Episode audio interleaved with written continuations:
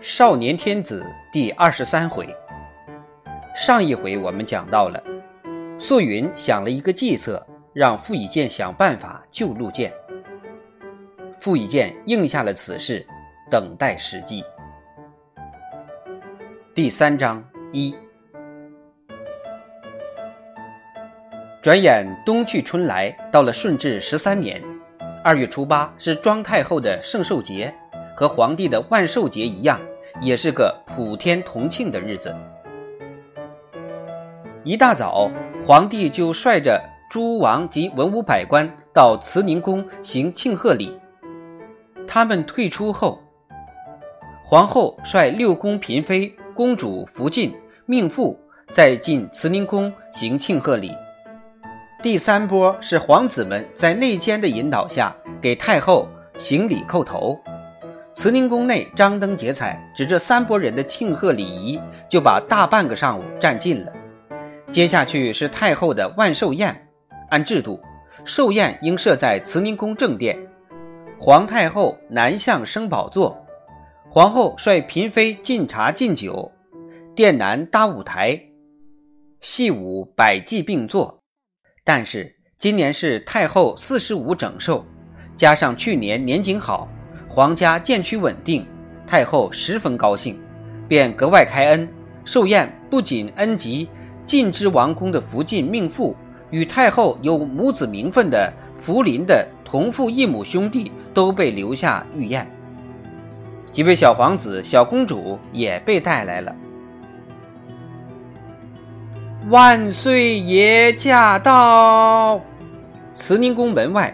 太监拉长声响亮地喊着，院里廊下的人们立刻跪下匍匐在地，恭迎皇上。福临大步流星跨进宫门，站在门内的台阶，矜持的背着手，目光仔细地扫过每一个人，长长吁了口气，表情有些不安。他抬抬手，简单的说：“起。”他毫不停留，直奔后殿。太后身边还有许多福晋命妇环绕着，太后看在眼里，嘴上却喜滋滋地说着调侃的话：“今儿的寿宴真不该让你来，我请的客人怕都要吃不饱了。”福临笑着说：“母后说哪里话？儿为天下主，必须孝治天下。母后寿宴不语，儿子岂不是千古罪人？”至于宾客嘛，我怕他们要吃的走不出慈宁宫呢。这倒是为什么？谁让母后调教的慈宁宫的厨子一个赛似一个呢？福临在这里心灵口巧，很能讨好母亲。太后快活地笑了。母后，儿子这个慈宁宫家宴的主意可好？皇家规矩太多太严。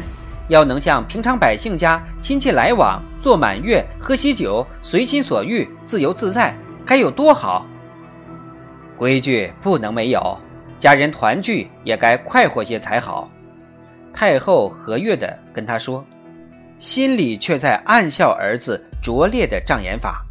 他断定，他这性情热烈暴躁的儿子，绝不会在五句话之后还能掩饰住他的真实意图。果然，福临紧接着说：“襄亲王怎么没有来？”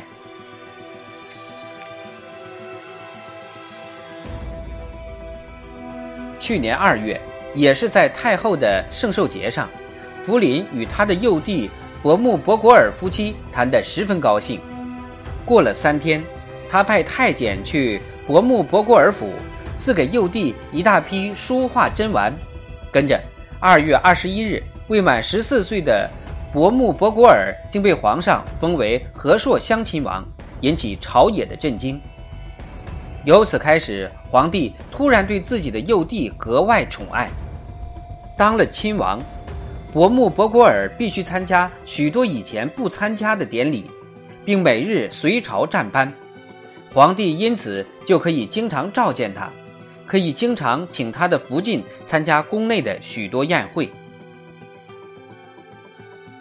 不止一个人在太后耳边说起这件事，尤其是去年中秋重阳冬至三次内廷家宴，皇上不仅格外优待襄亲王夫妇，竟然在御花园多次单独与襄王福晋说笑。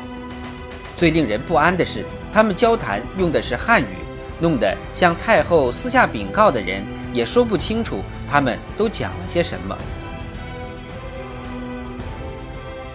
太后绝对的维护儿子，因为他是天下之主、万城之君，他从来明锐智慧，儿子的作为、儿子的心思，绝逃不出他那时时含笑的慈爱的眼睛。早在大婚后的第二天，他就察觉到福临心绪不宁，对新皇后仍不满意。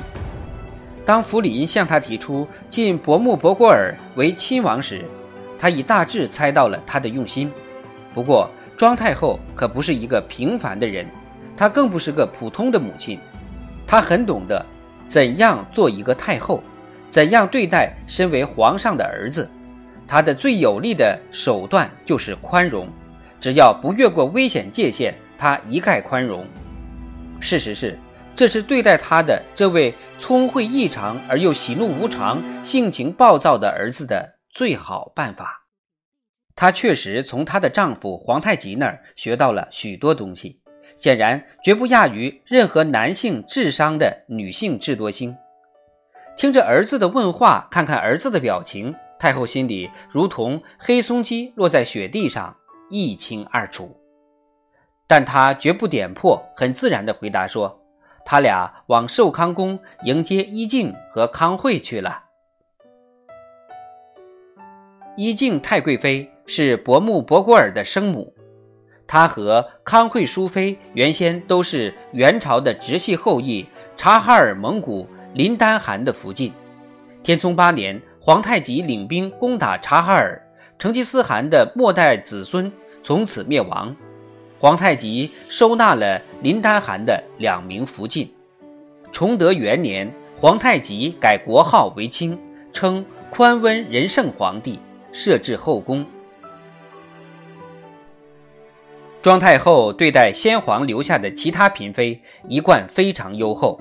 伯木伯郭尔夫妇先来慈宁宫问了太后圣安，太后便打发他们去迎接。太贵妃和康惠淑妃，福临一向佩服母亲的大度，又知道襄亲王夫妇确实以来，也就放了心，便跟母亲饶有兴趣地谈起寿宴上的细目。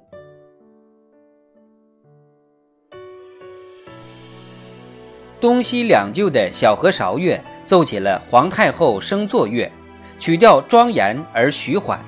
庄太后在乐曲声中登上慈宁宫正中的宝座，所有的嫔妃和王公福丹们在帝后的率领下整齐地跪在宝座前。太后坐正，乐止，人们在宣赞太监的带领下同声祝贺：“愿圣母皇太后万寿无疆，万寿无疆，万寿无疆。”人多声响，大多数是女子合在一起，十分好听，在扩大的殿宇中引起了回音。太后微微笑着，朗朗地说：“今儿的寿宴是家宴，都是自家骨肉，不要拘礼，酒随意喝，话畅心说。我这个子孙满堂的老妇人也要高兴高兴。”殿堂里泛起一片笑声，比平日庄严肃穆的典礼轻松多了。福临却不肯草率，一定要上侍向太后敬茶敬酒，太后只得同意。于是排列在慈宁门檐下的中和清乐演奏起《朝天子》，福临率着他的五位兄弟走向太后宝座，他身后按年龄顺序排列着。镇国将军叶不舒、辅国公高载、镇国将军常书、镇国将军涛汗与和硕襄亲王伯木伯果尔。承泽亲王硕塞已在前年病死，伯木伯果尔就成为皇太极诸子中唯一的亲王了。按爵位而言，镇国将军离首亲王还有六级。辅国公、镇国公、贝子、贝勒、郡王、亲王，通常情况下本不能同拜同起，而伯木伯果尔原来并无爵位，一下子晋封亲王，几个哥哥十分眼气。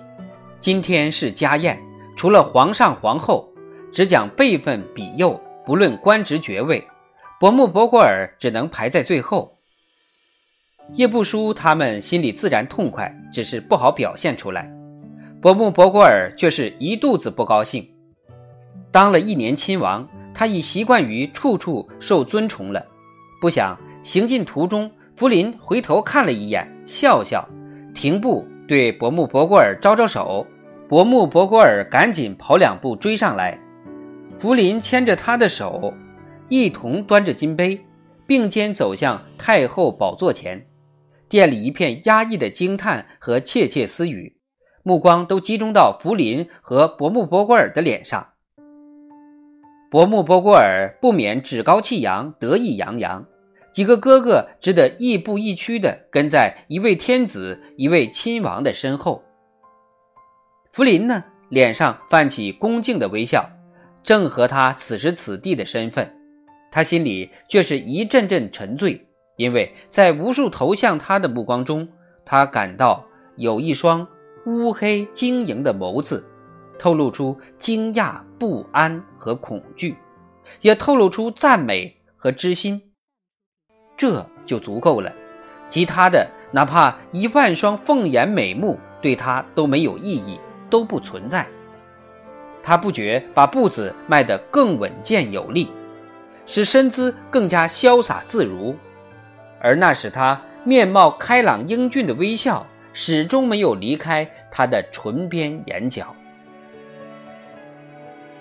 太后接过儿子们敬上的金杯，豪爽的一饮而尽，然后又分赐他们每人一杯酒。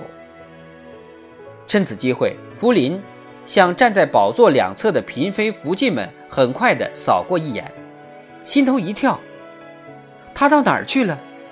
再搜索一遍。仍然没有见到那双明艳无比的眼睛。一刹那间，福临浑身像缠上蜘蛛网似的不自在，面孔阴沉下来。如果他不在，如果他没有看见、没有听到福临所做的一切，不都枉费了心机吗？福临回到设在太后宝座左侧的玉座上，情绪低落。连宝座和石案上金光灿灿的扇具，仿佛都失了光彩。